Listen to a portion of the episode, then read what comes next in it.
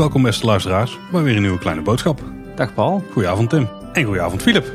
Hallo Paul, hallo Tim. Filip, jij uh, bent weer uitgenodigd door ons, want we hebben een aflevering gemaakt. Ik heb eigenlijk niet helemaal meer bij de hand welke aflevering het was. 28 denk ik. Ja, klopt. Kijk. Ja, 28, ja, ja. Aflevering 28 over storytelling. Maar we hebben echt ontzettend veel reacties gehad op die aflevering. Dus ja, Aha. dan is er maar één juiste conclusie.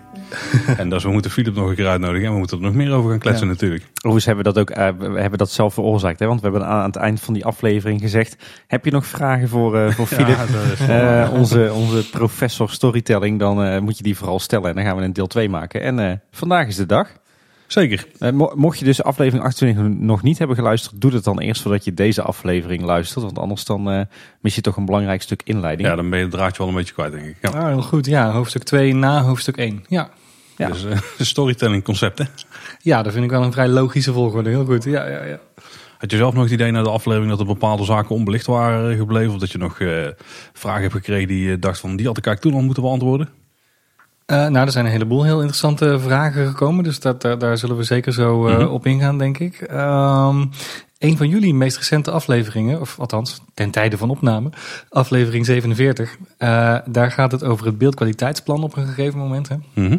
En daar werden dingen in genoemd en dan dacht ik van, ah, de Efteling heeft echt in het beleid vastgelegd dat storytelling voor hun belangrijk is. Het woord storytelling valt natuurlijk niet. Maar in het Nederlands heet dat gewoon verhaal en vertellen. Uh, dus dat, dat komt echt een aantal keer aan bod uh, voor degenen die mee aan het kijken zijn. Want je hebt bij aflevering 47 uh, op, bij de show notes op de website van Kleine Boodschap is het document te downloaden. Mhm. Ik ben bij pagina 10 en dan staat er onder andere het creatief gedachtegoed. Licht een fragment van een verhaal uit. Kijk, het eerste verhaal is gevallen. Laat techniek het verhaal faciliteren. Oké, okay, ik blader even door. Uh, ik ben bij 11. Gebruik bekende sprookjes en verhalen. Nog weer twee pagina's verder, pagina 13. De Efteling vertelt verhalen. Dus de Efteling is heel erg bezig en ziet het blijkbaar ook zelf als ja, een deel van de core business om met verhalen bezig te zijn. Ja. Zich te baseren op verhalen, verhalen te vertellen. Dus dat vond ik wel fijn om dat terug te vinden in de officiële stukken, zeg maar. Ja, ja, ja, dat ik het niet zelf bij elkaar gefantaseerd heb dat ze daar aan storytelling doen. Het viel mij op dat we het voorbeeld van de Vliegende Hollander wat we aanhaalden. Dat een aantal mensen dat juist uh, geen goed voorbeeld van storytelling vonden. Want er hangen schermen in, het, uh, in de wachtrijen en dergelijke. Nou vind ik zelf dat die schermen, dat me die eigenlijk niet eens, uh, die negeer ik denk ik gewoon of zo. Yeah. Maar als ik die negeer dan vind ik nog steeds dat ze juist daar wel redelijk goed aan storytelling doen. Uh, door, de, door alle dingen die ze misschien niet direct in je gezicht gooien. Want volgens mij is storytelling niet alles wat ze letterlijk aan je vertellen. Of in ieder geval, het is niet alleen alles wat ze letterlijk aan je vertellen, maar ook mm. alles wat ze juist in de omgeving brengen, de sfeer waar je ze in brengen.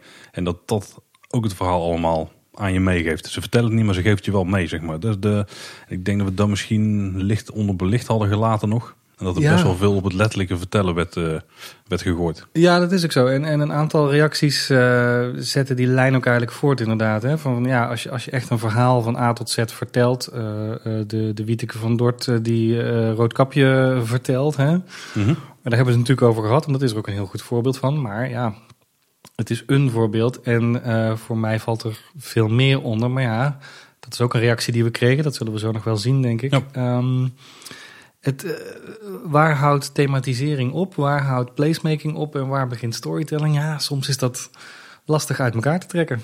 Soms is dat niet, niet een heel duidelijke scheidslijn. Nou, het kan ik allemaal aanvullen, denk ik. Maar we duiken misschien al wat dieper erop in dan we even bij de inleiding moeten doen. Ja, um, waren er nog andere dingen die jou uh, zo op waren gevallen? Uh, nou, ik vond dat er een uh, mooi compliment van, volgens mij was het Michiel Veenstra zelf, maar het kan ook van Ralf of Jorn geweest zijn in details. Hij heeft natuurlijk een eindje, tijdje geleden de, de, de rel gehad dat Michiel de Efteling uh, het net niet park vond. Nou, Michiel heeft intussen al zes keer gezegd volgens mij dat hij de Efteling hartstikke tof vindt. Uh, maar ze maken in ieder geval een belangrijk compliment, denk ik. Ze zeggen de Efteling is ook heel erg uh, goed uh, voor het uitdragen van de lokale cultuur. Ja, ja. Er spelen Nederlandse verhalen in de Efteling. Er, hangt een, een zekere ja, mag je dat zeggen, Brabants eh, gevoel hangt er in de Efteling. Hè? Dus, Ja, dat eh, denk ik wel. Ja. Ja, dus de, die functie van de Efteling en, en om dan de lokale verhalen, eh, witte wieven, bokkenrijders, om die ja, een heel breed, groot, nationaal, internationaal misschien wel podium te geven, is een belangrijke functie van de Efteling, denk ik. Dus dat vond ik een mooi compliment van ze. Ja, dat is inderdaad wel waar. Ja, dat maakt het ook wel interessant voor misschien gasten van verder weg om juist te komen. Want dan zien ze juist wat meer unieke dingen. En niet de zaken die ze thuis ook allemaal... eh, Ja, Nou, ik, denk dat dat, ik denk dat dat qua storytelling juist de unique selling point is van de Efteling. Hè? Want je ziet in heel veel andere parken zie je toch altijd dat men toch een beetje op hetzelfde terugkomt. Hè? Op toveren, Mhm. op western, eh Piraten, ja. op piraten. Dat Ja. zijn allemaal een beetje de, de geëikte thema's. Ja. En de Efteling heeft de laatste jaren toch enorm veel originele verhalen gebracht. Die vaak inderdaad worden geput uit eh, de, de lokale eh mythes, zagen en vertellingen. Hè? Zeker, Denk aan de Bron 1898, denk aan Villa Volta, denk aan de Vliegende Hollander. En zo heb je nog wel meer voorbeelden. Mm. Ja, dat is ook een observatie die jij had gedaan, maar die volgens mij iedereen wel doet. Dat er heel veel verhaallijnen rondom een vloeken worden ge- gevormd. Ja, en dan doen we niet het vloeken in de kerk, zeg maar. maar Ja, ik ben even aan het kijken. Eh Rauwe Richard heeft daar ook een tweet over geschreven, onder andere. Hè? Die, die zegt zelfs dat er wat hem betreft een, een link zou moeten komen. Een, een geheim overkoepelend verhaal. Achter de attracties die iets met een vloek te maken hebben. Hij noemt Hugo, Willem, Gustav en eh, Olaf. Olaf van Ravelijn dan dus, neem ik aan. de graaf Olaf. Ja. ja, graaf Olaf. Eh, als hij zegt een geheim overkoepelend verhaal, dan moet ik denken aan Disney eigenlijk. hè? S-I-E. eh, dus Society of Adventurers and Explorers. ja, precies. Dus niet Disney Sea in Tokio. Dat is maar- andersom dan. Explorers and Adventurers zal het wel zijn. Ja, Ja, Explorers. ja, ja, ja, klopt. ja. Ja, ja, ja. Eh, voor wie dat niet kent, eh, dat zit achter een aantal attracties in eh, verschillende Disneyparken, Ja, denk ik. ja, ja, zeker. Ja, Ja, zeker. ja. Ja. Onder andere Mystic Manor is daar een voorbeeld van. En de, nou, een van de Oriëntaalse versies van, van het eh, Hollywood eh, Horror eh, Ja, Hotel. Tower Hotel. in... ehm, Tokyo Disney Sea. Ja, dus eh, hij signaleert hier van, nou ja, er, er zijn al overeenkomsten. Hè? Er, er wordt al een vloek uitgesproken. Misschien moet dat op een of andere manier gelinkt zijn. Ik weet niet of dat nog explicieter gelinkt moet worden. Dat is natuurlijk je eigen persoonlijke... eh, hè? Dat kan je voorkeur zijn of dat kan je voorkeur niet zijn. Eh, het is natuurlijk wel opvallend dat er zoveel attracties zijn met een vloek inderdaad. hm. En die vloek heeft dan toch vaak iets te maken met een witte dame die je niet kan aanraken. Bij Villa Volta en bij de Witte Wieven. En, hè? Ja, ja, ja. Ik, ik zou zelf niet zo snel daar een eh, echt, echt fysiek een koppeling tussen willen leggen of echt in het park. Het, het heeft natuurlijk wel potentie voor bijvoorbeeld feesten of evenementen. Hè. Daar hebben we het laatst al eens Oh. over gehad.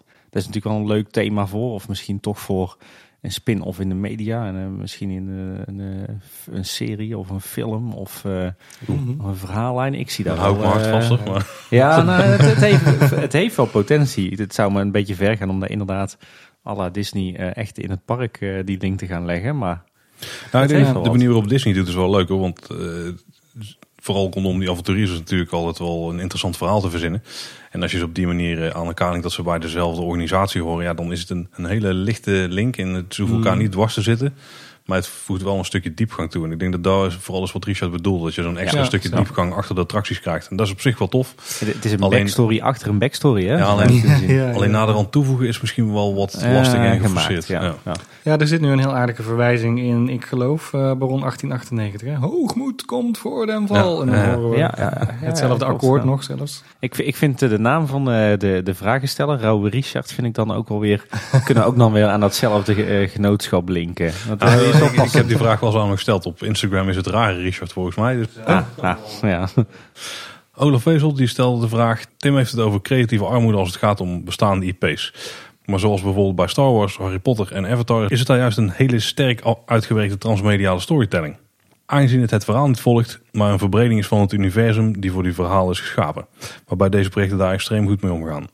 Ja, ik denk dat de creatieve armoede die Tim eh, ziet, dat die ook niet per se ligt in de uitvoering. Maar nou ben ik misschien te veel aan het invullen voor jou. Maar dat het meer is van waar komt die uiteindelijk vandaan? Is het gebaseerd op iets wat je zelf ontwikkeld hebt of is het gebaseerd op iets wat je aangekocht hebt? Ja, precies. Ik heb dat in, eh, in de vorige, een van de vorige afleveringen over eh, onze liefde voor andere parken hebben we dat ook een keer aangehaald. Bij mij is het vooral dat ik het creatieve armoede vind dat je, dat, dat je geen eh, eigen IP of geen eigen backstory meer ontwikkelt voor je attracties, maar dat je alleen nog maar bestaande, recente IP gebruikt. Vaak aangekocht van andere producenten. Ja, dat vind ik gewoon een beetje, beetje lui en een beetje laks. En dat, dat vind ik creatieve armoede. Want eigenlijk die hele storytellende component van je, van je imaginering of je ontwerpafdeling, ja, die is er eigenlijk niet meer. Want het is puur en alleen nog het net iets anders invullen van een al bestaande verhaallijn en storyworld. Ja, dus jouw nachtmerriescenario is als de Efteling helemaal los was gegaan op Tita Tovenaar en we daar, we daar nu een transmedia verhaal van hadden. Eh, nou ja, weet je, als, dat heb ik het volgens mij ook een paar keer gezegd. Dat, dat- ik vind dat niet erg als dat een keer gebeurt binnen een park. Maar het, het, het moet meer zijn dan dat. Hè. Dan moet er dan ook wel weer ruimte zijn voor een attractie met originele, een originele backstory. Een Ja. originele IP. Ja. Dus eh, ne- nee, niet, niet inderdaad een hele Efteling met alleen nog maar eh, attracties rond Nijntje, Jip en Janneke en eh Tita Tovenaar. Alhoewel, dat, terwijl ik het zeg wel denk, dat heeft ook wel potentie. Nou, daar zie ik dan helemaal niks in. Ja, ik snap die aantrekkingskracht wel hoor. Zeker bij Star Wars, als dat eh, in Disneyland Parijs komt, dan zie ik misschien nog wel weer een jaar kaartje aankomen voor die periode. Eh, ook onder druk een beetje te omzeilen op een aantal momenten.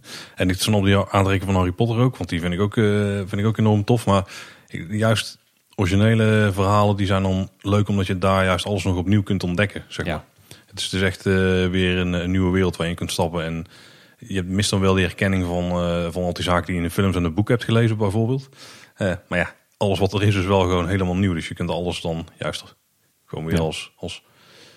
Het is gewoon vers. Je kunt, al, je kunt weer een vers setje ja, wereld ontdekken, zeg Ja. maar. Ja, Nou. ja, ja. Ja, en het, het ging mij dus ook niet om, om het gebruik van bestaande IP eh, op zichzelf. Dat is prima. Eh, Ik denk inderdaad dat, dat Harry Potter en hoe dat daar in Universal gebruik van wordt gemaakt, dat dat een perfect voorbeeld is hoe dat geslaagd kan zijn. Zeker. Het gaat mij erom dat je juist een, een mix moet hebben van bestaande en nieuwe IP, is mijn eh, visie. Maar Ja, het is wel interessant als we transmediaal aanhalen. Want dat was wel een beetje het toverwoord, denk ik, de vorige aflevering.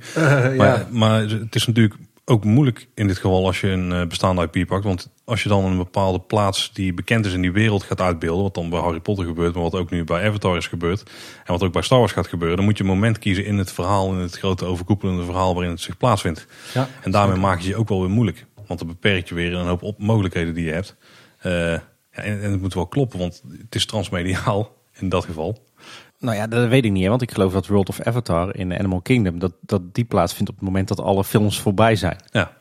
Maar dat is, dan, is, dus dan wel, kan het weer alle kanten op. Ja, maar daar hebben ze dus ook niet een echt eh, beeldbepalende sets of zo, zeg maar. Jij hebt die Floating Mountains en alleen is een beetje van. Ja, Harry de Potter, is, sfeer van de planeet, ja. Ja, Harry Ja. Potter is het beste voorbeeld, want daar hebben ze echt gewoon delen uit de film, of eigenlijk bijna sets uit de film nagebouwd. Want bij Star Wars maakt ze er ook wel makkelijk vanaf, want daar vindt het weer plaats op een planeet waar de films nooit hebben afgespeeld. Nou, Tenminste, nog niet. Ja, dat is ook wel clever. Hè? Het is natuurlijk ook wel handig dat je het verhaal kan uitbreiden met die Ja, ja. andere uitingsvormen.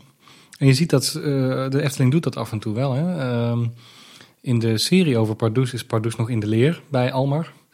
En ik neem aan, als ik het zo zie in, in Symbolica, dan is hij eigenlijk echt wel de, de tovenaar. Hè? Dan is hij wel gearriveerd zeg maar, op zijn plekje. Ja. ja nou, dat bekeken zo. Mooi. Ja. De bruggetjes in deze aflevering worden even nadenken, denk ik. Hè? Van hoe ga je ik- van het een naar het Ik ander. zit vooral of ik hem nog verder uitmelken. Of... Olaf geeft ook nog aan dat als je dus een eh, bestaand IP gebruikt, dat dan eh, het publiek de nodige voorkennis heeft en dat je daardoor ook meer de diepte in kunt gaan. Ja, je kunt eh, de, de, de standaard verhaalvormen eigenlijk kun je voorbij gaan. Hè? Want je, je hebt de personages geïntroduceerd. Hè? De origin story heet dat. Uh, dat zien we heel veel bij die superheldenfilms. Je ziet de persoon uh, superheld worden. En dat hebben we bijvoorbeeld bij Ravelijn in die televisieserie ook uh, heel erg. Nu ik dit zo zeg, denk ik van nou, blijkbaar zijn alle Efteling-series zijn het ontstaan of de opleiding van ja. bepaalde personages. Ja, bij Baron 1898, die making of, dat was het ook heel duidelijk het, uh, het verhaal voor de attractie. Ja, ja. ja precies. Ja. Dus als je eenmaal die, die setup eigenlijk gedaan hebt, als je je, je, je schaakbord of zo, zal ik maar zeggen, uh, hè, uh, gestart bent, dan kun je misschien wel verrassendere verhalen gaan vertellen. Dus ja, in die zin, zeker Olaf, uh, is het zeker zo creatief om daarop door te gaan en dan nieuwe verhalen te verzinnen. Nou. Uh, dan hadden we een, een, een opmerking van een Twitterberichtje volgens mij van Joost Bloks. Die zegt, er werd kort genoemd dat in bepaalde attracties subtiel duidelijk wordt gemaakt dat er nog een hele wereld achter ligt. Dat vind ik wel interessant. Het geldt volgens mij bijvoorbeeld voor Symbolica, het Lavelaar en nog meer attracties. Leuk om dit verder uit te diepen met voorbeelden. Ja, ik snap wel wat hij bedoelt. Ja. Dus vooral het, het feit dat je met bepaalde vormgevingstrucjes het idee kunt geven dat de wereld veel groter is dan het stukje waar jij doorheen beweegt. Als je mm. bijvoorbeeld bij Symbolica in de muziektour zit, dan word je als eerste voor die deur gereden die dan op slot gaat. Nou, dat is een ja. deur. Een deur gaat verder naar iets. Dus daar ligt nog veel meer achter. Volgens mij als je de plattegrond bekijkt, dan ligt daar eh, de, de, de zaal van eh, Koning Pardulfs achter. En als je dan nog iets verder gaat, dan kom je langs die trap waar die bel ligt. Nou, dus ook, die is naar beneden gevallen. Dus daarboven vindt, zich ook nog, eh, vindt ook nog van alles plaats. Wat verder in de rit, als je dan een van die drie kamers met de spiegels in gaat, dan heb je er ook nog een paar andere tours die ik zou kunnen volgen. Maar die liggen gewoon aan de buitengevel. Maar in de attractie zelf heb je dan het gevoel van, oh, er is nog veel meer. En zeker als je niet zo, net als ons, alles ervan weet, dan denk je misschien helemaal van, oh, zijn er nog meer tours? Ja, ik zou de keukentour dolgraag doen. Ja, dat lijkt me wel interessant, ja. Ja. Dus eh, ik denk dat hij dat soort zaken bedoelt. Ja, ik vind het inderdaad heel tof. Ik, ik vind ook echt wel dat placemaking is voor mij wel echt een... eh, Nou ga ik misschien een, iets zeggen waar jij daar van zegt, dat klopt helemaal niet. Maar echt wel een, eh, een, een vorm van storytelling of een heel belangrijk element ervan.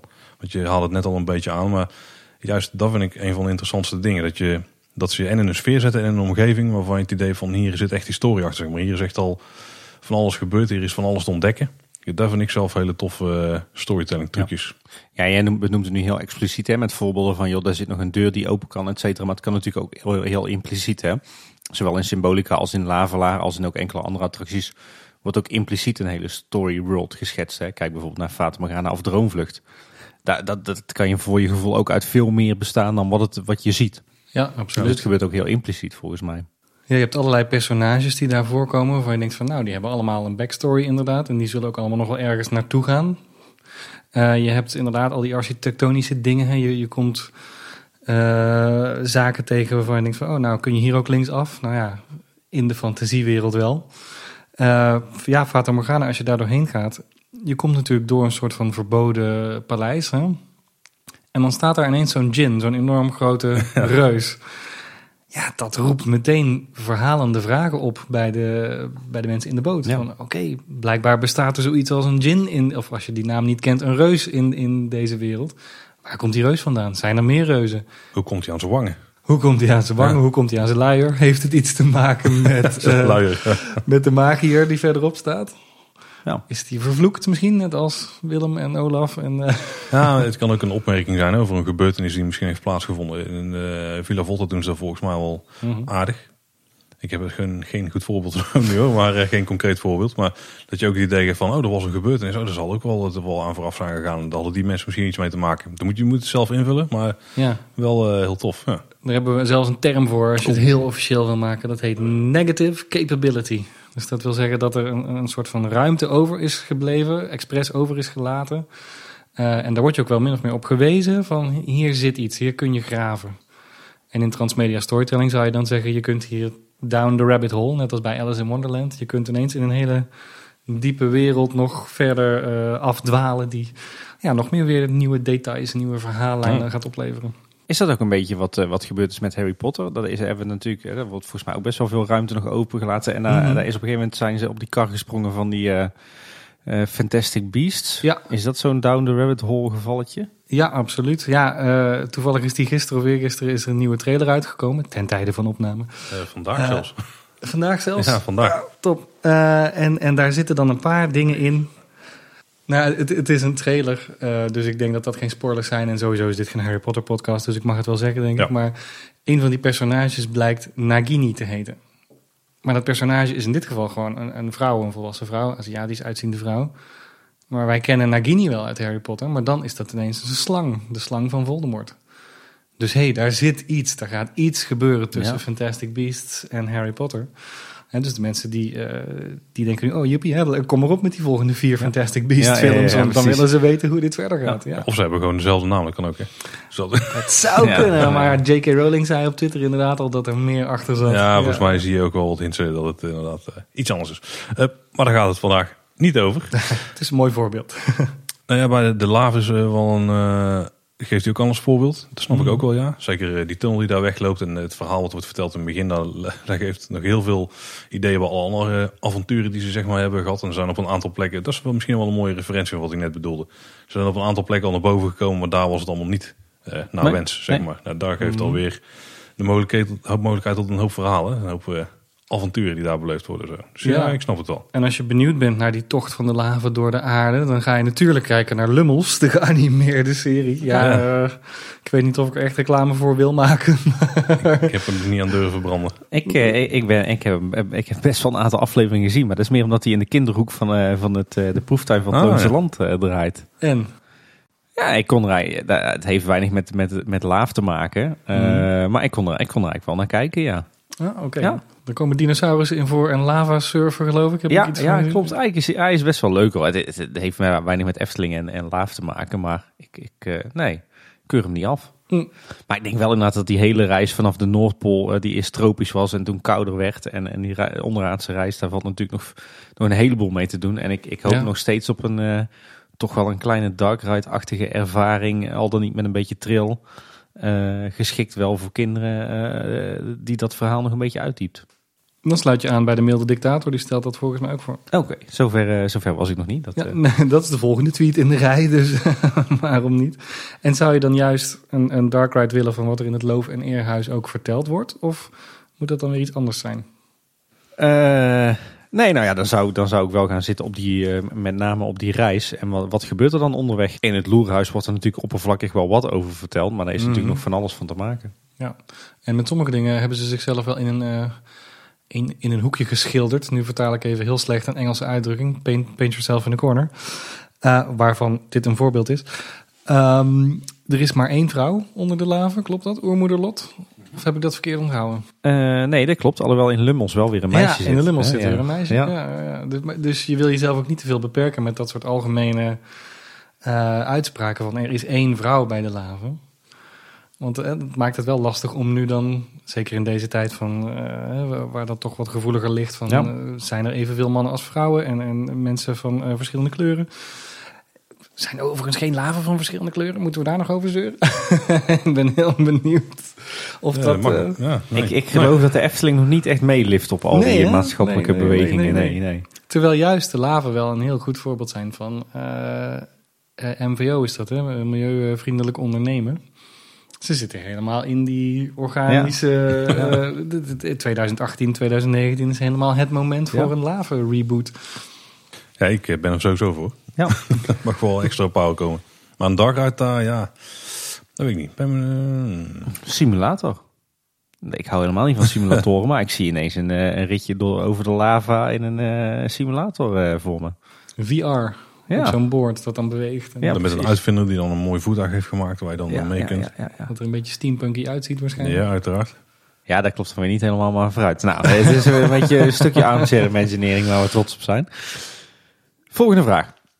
Frederik die stuurt, jongens, smullen dit. Philip Korsjes heeft wat mij betreft genoeg voer voor een eigen podcast. Nou, Joep, de groeten, ik eh, ben weg. als ik een suggestie mag doen om in een mogelijk vervolg op te nemen, het principe show, don't tell. En hoe het minder goed of goed wordt toegepast. Ik roep maar wat.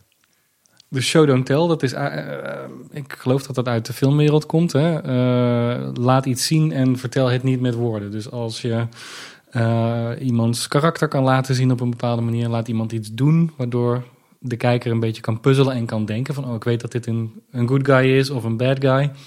En vertel het niet expliciet. In Sprookjesbos is natuurlijk heel veel show, don't tell. In sommige gevallen zit er natuurlijk een geluidsband bij, hè, maar ook als je geen Nederlands zou spreken bijvoorbeeld, de internationale bezoekers worden steeds belangrijker, dan snap je wel wat daar aan de hand is. Als je het sprookje van Roodkapje niet eens kent, er staat daar een frelle blond meisje voor de deur en in bed ligt een, eh, een vermomde wolf. Nou ja, ook als je het niet kent, dan weet je, dat gaat niet goed voor dat Nee. meisje als ze niet oppast. En het sprookjesbos beginnen meteen goed, hè, met Doornroosje. Ja, Dat, is wel, eh, dat wordt alleen maar uitgewild. Eh, Ja, daar wordt geen woord gezegd. Ja, tegenwoordig staan natuurlijk bijna overal die boeken Oh ja, eh, ja. afgedrukt. Dus als we dat even buiten beschouwing laten, ja, zeker. Ik, had, ik bedenk me net nog in één keer een heel goed voorbeeld hiervan. En dat is eh, de nieuwe show Caro. Daar, daar vertellen ze ook Ja, gewoon bijna show niks letterlijk. Maar daar ja. doen ze het wel... daar gebruiken ze alle mogelijke vormen om iets eh, uit te beelden. Ook gewoon dans, zeg maar. De, de manier van dansen, die Ja. vertelt daar ook het verhaal. Het is wel, eh, Ja. ik denk een goed voorbeeld hiervan. Ik ben ook heel benieuwd. Ik moet Caro nog steeds zien. Misschien tegen de tijd dat, eh, dat we hem de volgende keer spreken. Maar show don't tell, het kan ook de andere kant op gaan natuurlijk. Hè? Als je helemaal geen duiding geeft, om toch nog maar eens even terug te komen op die maatschappelijke kwesties. Ik kan me voorstellen dat daar een deel van het probleem van Carnaval Festival zit. Want je stapt daarin, er is geen verhaal. En wat mij betreft hoeft er niet altijd een verhaal te zijn, maar je stapt erin, er is geen verhaal. Je gaat de wereld rond. Dat is eigenlijk de indruk die je Ja. hebt. Mhm. En ik kan me voorstellen dat als je dan daar zit met het idee van... oh, dit is Afrika, dit is China.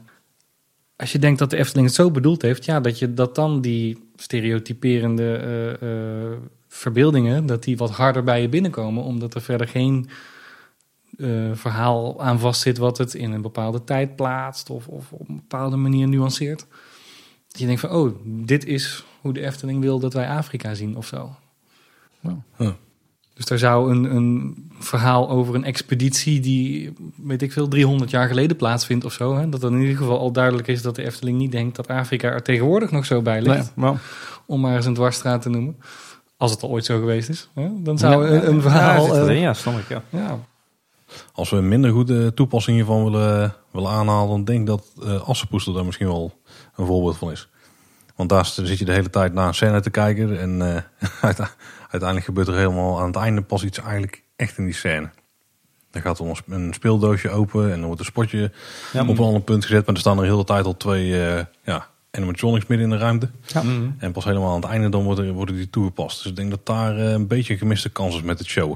Ja, zou kunnen, ja. En eh, de gemiste kans met het tellen, hè, want dat is eigenlijk, je moet niet tellen, je moet showen. Nou ja, wat we net al zeiden, er hangen overal schermen. Voor sommige mensen is dat al te veel tel. Ja. Eh, Mhm. Sommige mensen, dat heb ik via Twitter gezien. Ik, gelukkig heb ik niet onthouden wie het is, want die krijgt van mij eigenlijk een tik op de vingers. Maar goed, die slaan Villa Volta helemaal over, omdat je de voorshows door moet. Was ik daar zelf? Was je dat zelf? Ja, dat was Paul nou, zelf. nou ga ik ja, echt ja. Dat was niet op Twitter, dat was in een aflevering. Ik heb het ergens eh, online gezien. Ik snap het het ook niet over. Nee, ik snap het ook niet. Ik vind, ik vind dat, dat de voorshows echt gewoon een, eh, van vitaal belang zijn voor de hele attractiebeleving. Ja, ik snap er wel, in het totaal van de beleving zijn die zeker belangrijk. Maar voor de twintigste keer dan geloof ik het wel. hoor. Maar nee, ik vind ze, ik vind ze eh, strak genoeg om, eh, om gewoon nog tig keer te doen. Nee, dat- dat vind ik zelfs dus wel een nadeel van als je het echt vooral vertelt, zeg maar. Want dat is wat dus bij de eerste voorshow gebeurt. Het Ja. enige wat daar in de omgeving gebeurt is dat er een, oh, dit is wel een spoiler hoor, als je er nooit bent geweest. Maar dat, dat er een doek naar beneden valt en dat het eh, bosje gaat bewegen met de bokkenpoot erop. Maar verder wordt er alleen maar wat verteld. En alleen vertellen, daar is niet genoeg om mij daar eh, twintig keer aandachtig, of de twintigste keer nog steeds aandachtig naar te laten luisteren, zeg maar. Dan is de herhaalwaarde wel eh, Ja. een beetje, ja, die is gewoon laag. Voor mij, persoonlijk. Ja, kan ik inkomen. Je bent ook vaker in de Efteling dan ik natuurlijk. En, en er is ook geen ontsnapping, hè? De rest Nee. van de ruimte is relatief donker en je, je aandacht wordt echt naar Hugo of naar dat schilderij getrokken. Ja, daar hebben we het nog niet eens echt over gehad in die aflevering over eh, andere attractieparken. Want toen ging het over de Forbidden Journey van Harry Potter, die attractie in Mhm. Universal Orlando. Ehm, en daar heb je dus ook de wachtrij waarbij je langs een aantal scènes komt waarbij er eigenlijk gewoon eh de scènes worden uitgespeeld. Mhm. Maar daar loop je gewoon langs. Dus zeg maar, je kunt ook doorlopen, je kunt eh, Oh. zelf be- besluiten te wachten als het rustig is. Ja. Maar je, je staat meestal lang genoeg in die ruimte om het helemaal mee te krijgen. En dan loop je weer naar buiten. Dan heb je het in ieder geval voor een groot deel gezien. Ja, ik- Dat, dat, is, dat is in mijn ogen wel een van de mooiste manieren om te wachten. Mm, klinkt goed. Ja, die attractie is natuurlijk ook 20 jaar jonger. Hè? Dus eh, Ja, ja nou bij Symbolica sluiten ze je weer op in de ruimte. En dan, maar dan gebeurt er nog iets met animatronics en er zit het effect in met die spoiler trap. dus dan eh, dat, Ja. dat maakt het stuk, een stuk interessanter. En die gaan er ook best wel vlot doorheen hoor. De eerste keer denk je Ja, misschien klopt, van het duurt eh, twee minuten voordat die trap open gaat. Nou dat is niet. Binnen 60 seconden dan eh gaan die twinkels al eh, aan. Ja, misschien hebben ze dat dan toch van Villa Volta geleerd. ja, wie weet. Maar dan zeg je ook wel iets belangrijks. Ehm, eh, het wordt niet stilgelegd. Dus je hebt niet zeg maar het musical effect. Ik weet dat jij niet zo'n groot musical fan bent, los van Caro. Ik kan me voorstellen dat dat is omdat het verhaal elke keer stopt. En dan heb je drie minuten een liedje en dan gaat het verhaal pas weer verder. Ja, en in principe is het idee denk ik wel dat het verhaal wordt verteld nog tijdens Ja. de liedjes. Maar ik heb het idee dat ze dan een heel klein stukje verhaal pakken en dat heel erg uitrekken. En Yes. dat is niet echt nodig. Ja, Maar en- bij Villa Volta helpt het trouwens ook niet mee dat als de show niet echt goed doorloopt, dat je dus eh, het, verhaal krijgt met de, onze Brabantse buurtbewoners. En dat dan in één keer, eh, of dat, dat dan niet in één keer, dat je dan nog drie minuten moet wachten voordat de deur open gaat naar de volgende ruimte. En dan sta ik daar wel een beetje zo. Ja. eh, Ja, ja, ja, ja. Jammer. Het verhaal moet natuurlijk zeker niet de ervaring in de weg gaan zitten. Techniek staat in dienst van het verhaal, heb ik ergens gelezen als uitgangspunt. Hè? Maar ja, dat is, wel- eh, dat is wel een goeie, ja. het verhaal moet natuurlijk ook in dienst staan van de ervaring. Niet storytelling om de storytelling.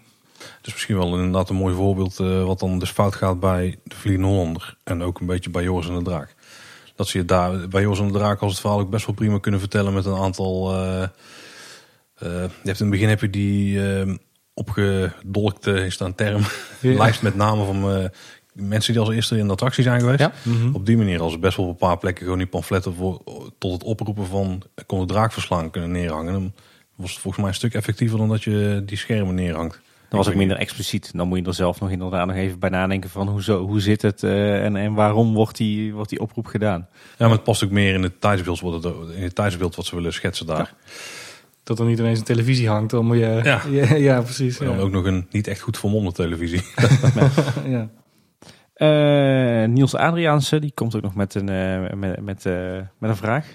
Die zegt, allereerst, ik vind jullie podcast geweldig. Ben altijd blij wanneer er weer een nieuwe aflevering verschijnt. Nou, dat is al mooi om te horen.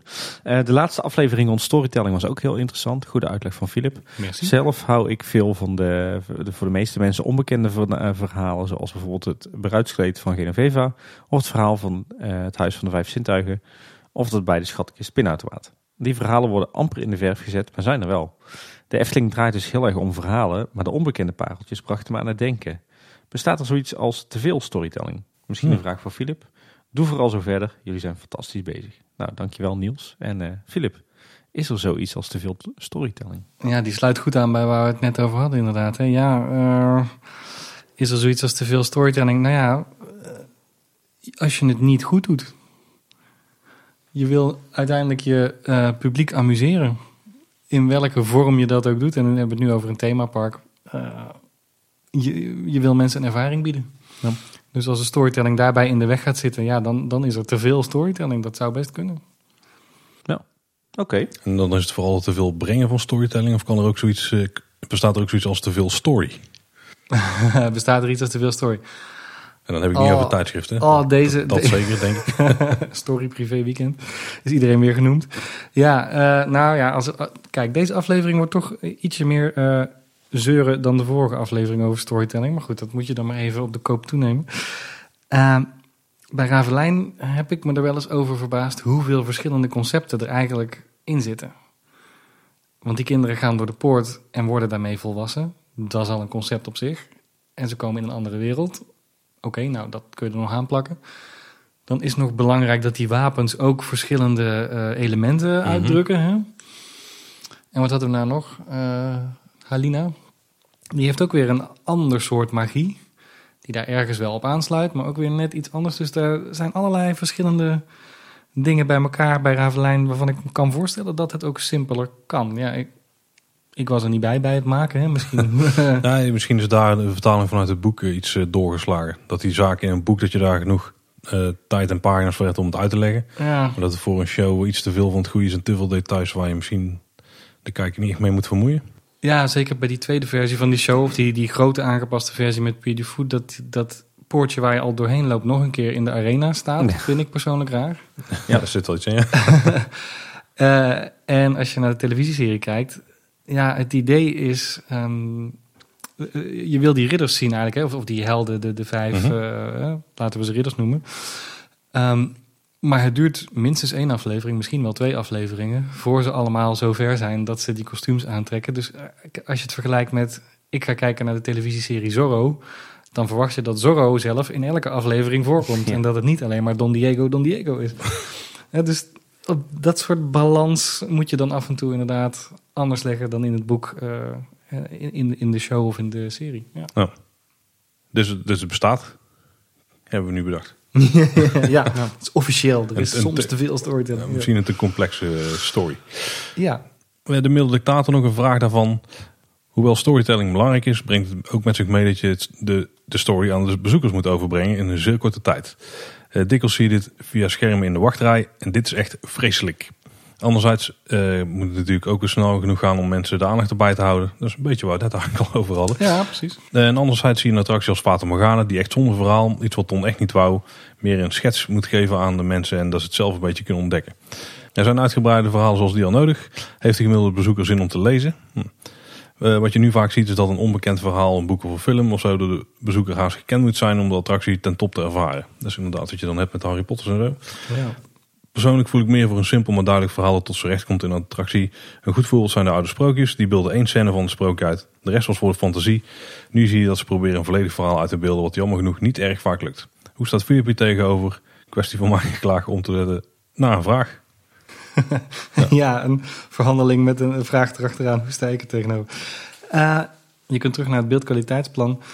Eh, en daarin staan inderdaad eigenlijk eh, wat de milde dictator hier ook zegt. Pak eerder een scène uit een verhaal en geef die heel aantrekkelijk vorm. Dan kan de gebruiker, of de, ja, de gebruiker, pardon, de bezoeker.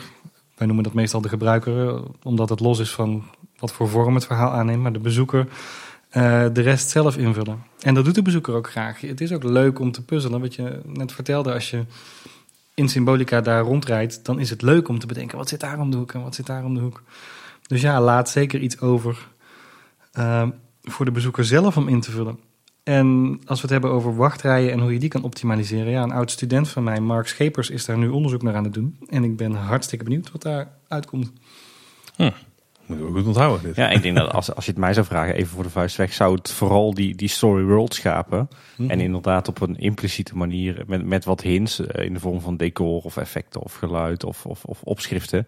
Inderdaad een, een beetje een richting proberen te scheppen en de rest aan de, aan de, aan de fantasie van de bezoeker overlaten. En dat is ook een beetje hoe het ooit bedoeld was bij de Vliegende Hollander, eh, voordat die schermen er waren. Dat was volgens mij een heel goed voorbeeld van hoe je op een hele impliciete manier toch wel een, een heel verhaal kunt vertellen. Ja, ik zeg al, ik negeer die schermen gewoon en dan is dat voor mijn gevoel ook zo. Ja. Maar ik vind Symbolica, eh, misschien een onpopulaire mening, maar ik vind dat ze het eh, juist daar best wel eh, goed doen. Want ze hebben een heel slecht excuus om daar binnen te komen. Dat is we gaan op audiëntie bij de koning, hè, want we willen nou niet een koning ontmoeten. Nou, en dan de productie trekt ons uit die, uit die flow. We gaan eerst even een ritje maken door het Paleis de Fantasie.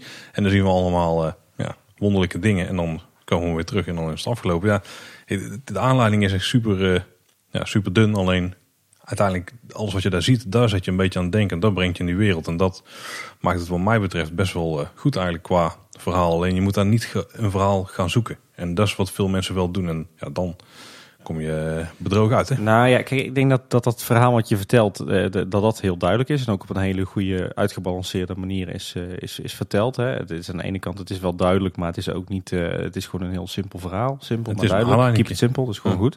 Mm. Eh, ik denk dat, dat het, de, de, het bezwaar van de meeste mensen bij Symbolica meer ligt bij, ja, wat, wat zie je daarna? Hè, daarna is het toch een beetje een opeenvolging van scènes waarbij er van alles gebeurt, waar je niet echt een touw aan kunt vastknopen. Dus eh, het gaat, denk ik, het bezwaar is niet dat het de, de backstory van Symbolica niet goed is, want die is inderdaad heel simpel en daardoor heel duidelijk. Het is meer van, ja, wat gebeurt er daarna?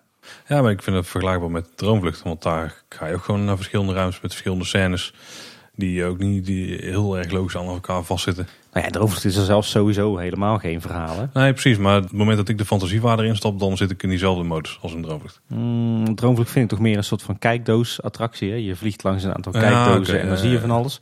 Maar Symbolica toch echt wel een, een reis is.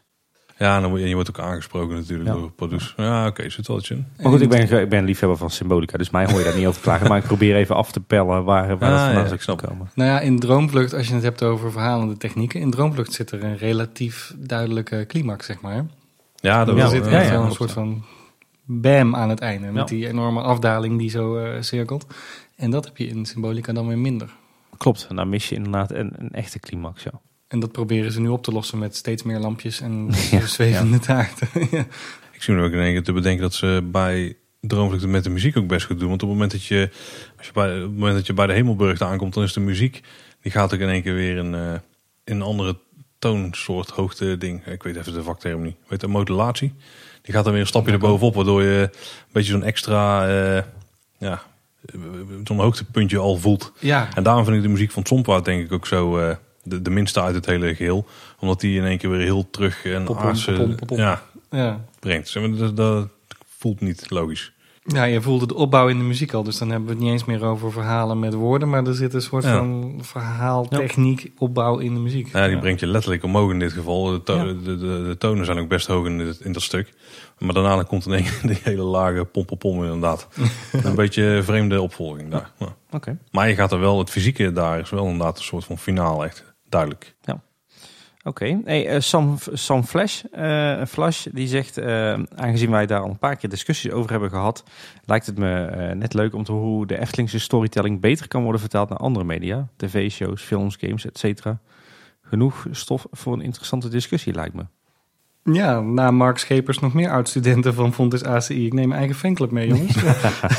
nou nee, Sam is geen fan en Mark ook niet. We staan op gelijke voet, gelukkig. Ehm, ja, discussies over hoe de Efteling storytelling eigenlijk buiten het park kan doen. Hè? Zo lees ik hem. Mhm. En er zit eigenlijk al een beetje in verstopt natuurlijk. Ja, dat was eigenlijk off the record, sorry Efteling. Dat eh, wij samen Efteling Media van wisselende kwaliteit vonden, laten we het zo zeggen. Of de Mhm. producties. Het valt mij ook op bijvoorbeeld dat er al een tijdje geen nieuwe drama-serie is. Dus drama als in fictie. Mhm. Ze hebben een tijdje eh Klaas Vaak gehad en er zijn sprookjes geweest. En we hebben Pardoes gehad, maar nu is er eigenlijk sinds, even kijken, sinds Ravelijn? Sinds Pardoes denk ik. Sinds Pardoes is er niet echt meer een fictieserie geweest van. Efteling Media. Nee, ik geloof dat gaat in de wandelgangen wel het gerucht dat eh, sinds dat de directie is gewisseld, sinds dat Fons Jurgens aan het roer is gekomen, dat er wel duidelijk is gezegd, we gaan ons echt focussen op onze core, business. En dat is Mhm. gewoon het attractiepark. En zaken als media is leuk voor de bij. Maar dat moet dan een spin-off zijn van het attractiepark en niet meer een, een op zichzelf staand doel. Dus Eft- het, het, het, het pitje is wel echt laag gezet, zeg maar, qua Efteling Media. Nou, je, hebt wel de, je hebt wel de achtergrondverhalen die ze nog uitbeelden. Dus bij Bron 1898 Ja, werd ja, ja. gedaan. Mhm. Ja, maar dan zie je dus inderdaad dat het geen op zichzelf staand eh, eh, mediabedrijf is wat, wat content ontwikkelt, Nee. maar meer een, een, on- een ondersteunende factor aan de attractie. Ja, dan is het onderdeel van de making-of soms. Ja. Ja. de Dennis Ja. Bots eh, verfilmingen, zeg maar. Ja. Eh, Dat vind ik wel een interessante keuze als je kijkt naar... eh, laten we toch Disney er maar weer eens met de haren bijslepen. Hè. D- Dat bedrijf is natuurlijk vanaf het begin veel meer bezig geweest met film en eh, andere media. Dus die zijn altijd multimediaal eh, geweest. Ja, het is wel een manier, en dat is dan meer de Bart de Boer eh, filosofie... om de, de Efteling top of mind te houden bij de bezoeker. Hè. Dat is, ja. Ja, ik, ik, kon altijd wel genieten van de Efteling media uitingen. Ik vond persoonlijk dat de, de verhalen van Pardoes, hè, dus er zijn 12 of 13 afleveringen, dat de ene aflevering altijd wel erg veel op de andere aflevering leek. Het was steeds een beetje hetzelfde eh stramien. Dus daar kun je kritiek op hebben. Maar het feit dat die producties gemaakt werden, vond ik toch altijd wel tof. En de sprookjes die ze in het verleden gemaakt hebben, was weliswaar niet van enorme filmische kwaliteit of zo. Maar is toch een hele leuke. Sferisch was dat wel echt Ja. super, ja. Ja. Ik denk ook dat het eerlijk gezegd gewoon heel ordinair een kwestie van geld is hoor. Want ik denk dat er, Mhm. dat er meer dan genoeg verhalen en IP in de Efteling zijn die echt wel potentie hebben voor een film of Ja. een serie. Eh, de- denk aan Villa Volta of eh, Baron 1898 of eh, de, het verhaal rondom Laaf. Mhm. Maar ja, het kost natuurlijk klauwen vol met geld. En, en de. Efteling wil gelukkig een groot deel van haar eigen budget natuurlijk gewoon aan het park besteden. Dus ik denk dat dat gewoon is. Want het grappige vind ik ook, ik heb, ik heb de tv-serie Ravelijn met best wel veel plezier gevolgd. En voor mijn gevoel waren dat tien afleveringen en waren de eerste acht waren zo'n beetje inleidend. En in de laatste twee Ja. zag je wat gevechten en spanning. En die eerste acht, die inleidende, die zaten super goed in elkaar. Echt leuk om te volgen, was goed geproduceerd voor mijn gevoel. Mhm. Maar ja, die laatste twee afleveringen met vechtscènes, die waren, ja, daar zag je gewoon, daar was het geld gewoon niet voor om dat heel erg spectaculair te doen. en Ah, toen zwakte ja, het heel erg af. Dus ja, Ja. je, zou, je zou voor de grap zou je die tien afleveringen eens moeten kijken. Dan, dan merk je dat ook. Dus ja, volgens mij is het gewoon heel simpelweg gewoon ook een, een kwestie van budget. Ja, ik kan me voorstellen. Maar het voordeel van bijvoorbeeld Ravelijn is dat ze die productie al een keer gedraaid hebben. Dus de kostuums liggen er. Ja. De wapens liggen er. Dus als ze op een of andere manier dat kunnen uitbouwen, dat er steeds een tweede seizoen zou zijn met wat je dan Ja. toch al hebt. Eh, ja, misschien zou het leuk zijn als Efteling Media een echt een op zichzelf staand bedrijf zou worden. En dat dat dan. Maar ja, Nederland is natuurlijk een heel klein eh, afzetgebied. Ja. Je hebt Vlaanderen er nog bij. Maar ja. Ja, dat zal inderdaad te maken hebben met financiën. Ja. Eh, of Robert die meldt. Bij de Vliegende Hollander mis ik altijd de suggestie waarvan je, waaruit je kunt opmaken dat je in een huis staat. Geen deurtje, trap of gang. Het voelt voor mij als drie losse kamers. Ik denk dat hij dan het, stuk, eh, het bovenste stuk van de wachtrij bedoelt. Dus voordat je naar beneden gaat eh, de, het station in. Voor mij een storytelling missertje. Ik, ik snap wel wat hij, wat hij bedoelt. eh, maar ik snap ook wel waarom het zo gedaan is. Want het zijn Mhm. obstakels waar je niet eh, wil, van wil hebben dat bezoekers er overheen struikelen. Vermoed ik. Mag jij iets zeggen? Tim? Nou ja, wat, wat ik daarvan mag zeggen is dat het volgens mij wel zo echt ontworpen is. eh, dat het moet voelen alsof je door een aantal verschillende eh, havenpandjes loopt. En dat er ook daadwerkelijk wel deuren in zitten hoor. Er zitten deurtjes in. Er zit ook eh, tussen twee ruimtes zit ook daadwerkelijk een, eh, een buitenstukje. Dus ik, ik voel niet wat Robert voelt. Ik, ik heb juist het idee dat, dat die suggestie juist wel heel erg duidelijk wordt gewekt. Ja, ik denk dat het vooral het missen van een drempel of zo is. Dat zou je misschien verwachten. Ja, oké, maar er ligt ook andere verharding in. Hè? Je hebt echt in die, in die drie havenhuisjes en in dat tussenhal, tussengangetje waar je even buiten staat, heb je ook andere vloerbekledingen. Je hebt een tegelvloer, een houten vloer en eh, je hebt kinderkopjes in dat tussenstukje. Eh, en dan weer eh, grotere plavuizen in, in, in de laatste ruimte. Dus ja, ik snap niet eh, waar die op doelt. Er is echt bewust voor die, voor die drie pandjes en dat buitenstuk iedere keer voor een, voor een hele andere vloer, wand en plafondafwerking gekozen. Er zijn bewuste deurtjes met kozijntjes in, zodat je echt het gevoel moet hebben dat je van het een naar het andere pandje loopt. Dus nee, ik persoonlijk zie dat bezwaar niet zo. Het is lang geleden dat ik bij de Vliegende naar binnen ben geweest. Ben ik wat weer eens een keertje doen? Schiet mij net te binnen. Eh, nog even terug naar die vraag van Sam Vlas. Eh, die media, die zijn natuurlijk lastig. Hè, als we het over televisieseries Mhm. hebben, die zijn duur. Maar ze hebben laatst een Ravelijn strip uitgebracht. Dat vind ik heel Ja. slim. Dat kost natuurlijk heel weinig. Ja, Vind dat ik heel, klopt. eh, Ja, ik denk dat het boek ook wel een mooi medium is voor de Efteling. Want het voelt toch iets klassieker. Ja. En eh je kunt nog steeds heel veel verhaal in kwijt natuurlijk. Ik heb het stripboek toevallig ook eh, vorige week gekocht in Den Bosch bij Sylvester Strip zelf. Dus eh, die staat bij mij op de plank om eh, nog eens gelezen te worden. Dus ik ben benieuwd. Ja, veel succes. Ja, dank je. Overigens heeft de Efteling natuurlijk wel wat apps en zo die ze maken. Dus op het gebied van games, ja, een soort van doen ze wel iets. Hoewel ik ook het idee heb dat dat ook minder is de laatste tijd. Volgens mij is het niet echt, hebben je het wel interactieve apps rondom de parken. Maar het is inderdaad echt het parkenstukje wat ze dan uitbuiten. Hm. Eh, Robert, trouwens nog een vraag. Eh, die vraagt aan Philip. eh, is het zo dat je verhalen voor volwassenen meer moet voorkouwen... omdat kinderen minder nodig hebben om het verhaal zelf in te vullen? Vind ik een leuke vraag. Nooit zo over nagedacht. Ik kan me wel voorstellen dat kinderen gewend zijn om te fantaseren. Dus die zijn veel meer bezig met verhaaltjes verzinnen. En als volwassene ben je over het algemeen denkend over je kind en over je hypotheek niet meer bezig met verhalen te verzinnen. Dat is het verhaal van het dagelijks leven uitdaging genoeg. Eh, dus dan heb je misschien inderdaad iets meer nodig om jou uit je dagelijkse sleur te trekken. Ja, ik kan me voorstellen dat daar wat in zit. Eh, Toch eens Ja. even opzoeken of daar eh, onderzoek naar gedaan is. Een interessante materie.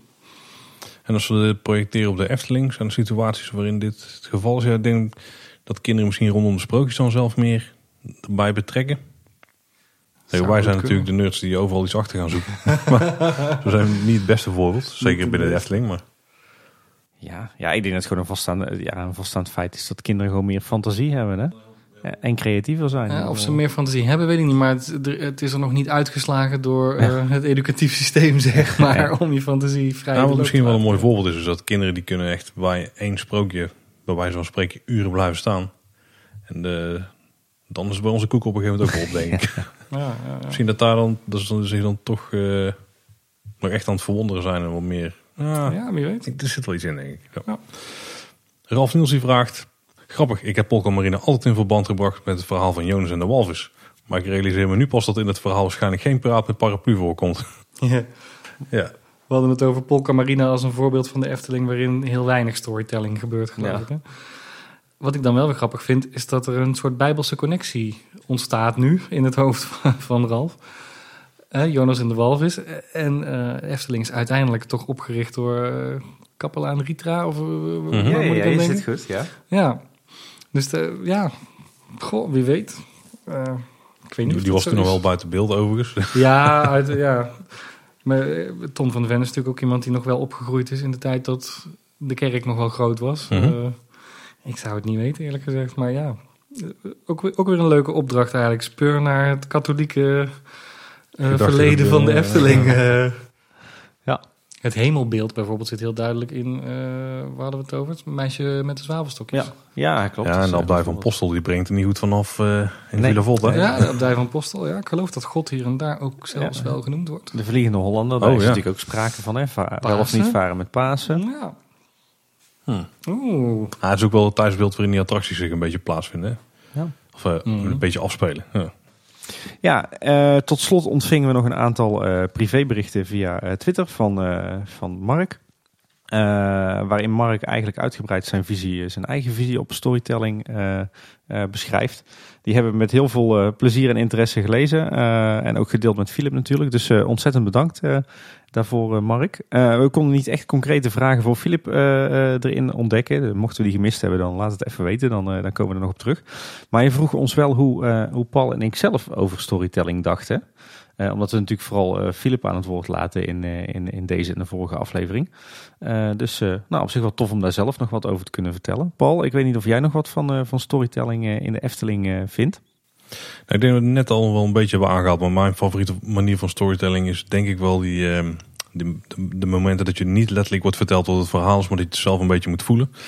Eh, dus daar heeft wel heel veel raakvlak met placemaking. Dus denk ik heel belangrijk dat je het idee van ik, ik bevind me ergens. Ik, ik beweeg me in een bepaalde wereld rond, zeg maar. En daar, eh, ja, dat, daar verzin je misschien zelf wel een hoop eh, verhalen bij. Maar dan kun je de details in de omgeving kun je er ook zelf wel, wat meer gestuurd verhalen uithalen, zeg maar. Dus bijvoorbeeld door een boek wat ergens staat wat open ligt waar je iets uit kunt lezen.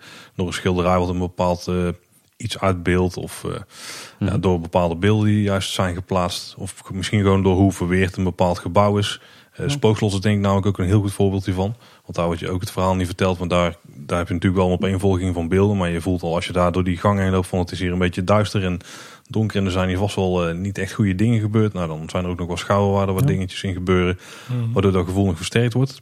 Ehm, ja, dus eh, ik vind het vooral dus heel tof als je overal een beetje historie achter voelt of zaken achter kunt zoeken. Ja. En het is ook wel een van de uitgangspunten van de Efteling. Hè. Die zeggen altijd van we eh, bouwen iets wat heel lang eh, kan blijven staan, maar bouw vooral iets wat er al uitziet of, dat- of dat het er heel lang staat. En daarmee breng je automatisch dat stukje historie een beetje erin. Mhm. Ja, en sfeer creëren is heel belangrijk. Hè. Dus het hoeft niet eens echt het verhaal te zijn. Ook hier is Spookslot weer een goed voorbeeld. Ehm, maar ook het Lavelaar is een goed voorbeeld. Daar is meer het jolijke, zeg maar, en het, eh, het gemoedelijke. Mhm. Van hier, eh, ja, het is eigenlijk allemaal wel prima. Er gebeurt hier helemaal niks geks. Eh, we zijn een beetje bier aan het brouwen en brood aan het bakken. Dus of of uh, laatste lurk zijn we aan het brouwen.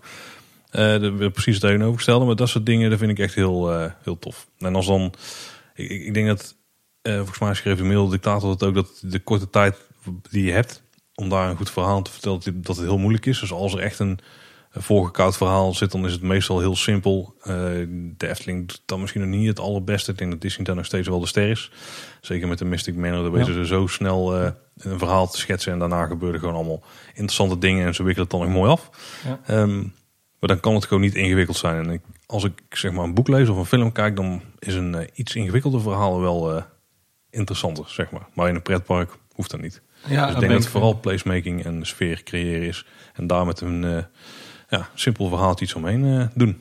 Ja, ben ik roerend met jou en met Mark eens. Ja. Het, eh, het plot mag beperkt zijn in een attractie of in een themapark. hè. Het gaat er niet om dat je daar een heel diep verhaal vertelt. En er zit ergens een grens tussen storytelling en thematisering.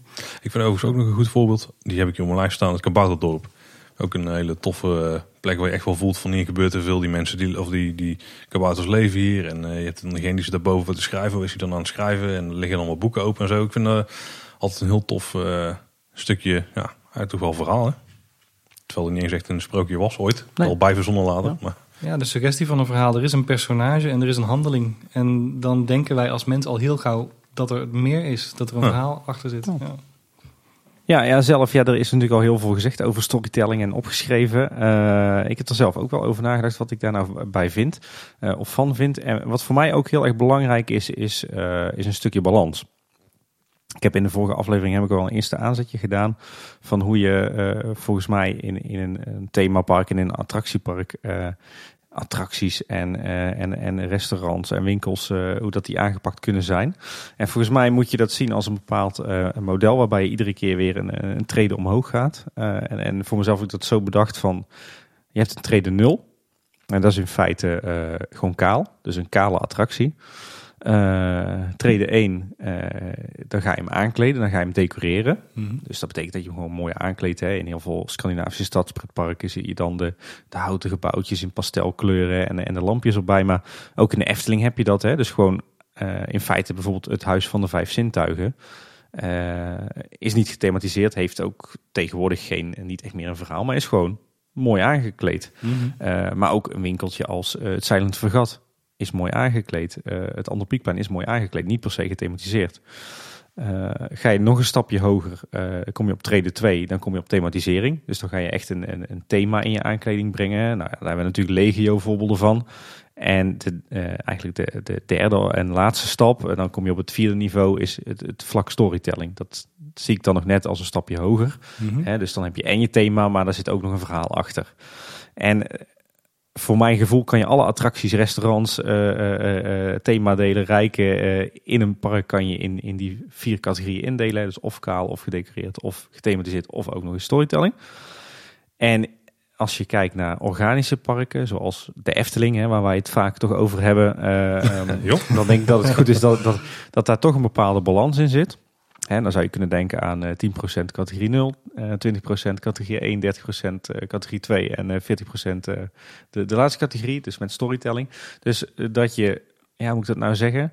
Um, dat er een goede balans zit tussen daar waar echt sprake is van storytelling en daar waar er gewoon een thema is en ook gewoon de aangeklede restaurantjes en, en attracties. Dus om, om een, een, goed natuurlijk evenwicht te houden in je park, om een goede balans te hebben, om een, uh, ja, moet ik het zeggen, om ook geen overload te hebben aan thema of, ja, of, ja. uh, of, of, storytelling, om daar een bepaalde balans in te hebben. Dat heb je natuurlijk niet in, in parken die from scratch zeg maar zijn ontworpen. Hè. Denk aan Disneyland Parijs.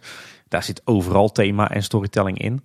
Maar ik denk juist voor parken als de Efteling dat het goed is dat daar een balans in zit. Dat het niet altijd draait om een verhaal. Maar als je dan kijkt naar grote attracties, dan denk ik dat die altijd wel een verhaal nodig hebben, toch? Die, die schreeuwen dat toch wel? Nee, dat denk ik niet. niet, want, niet want in welke categorie deel je Fata Morgana in? Uh, bij Fata Morgana, dat is dan gelijk weer een lastige. Oh.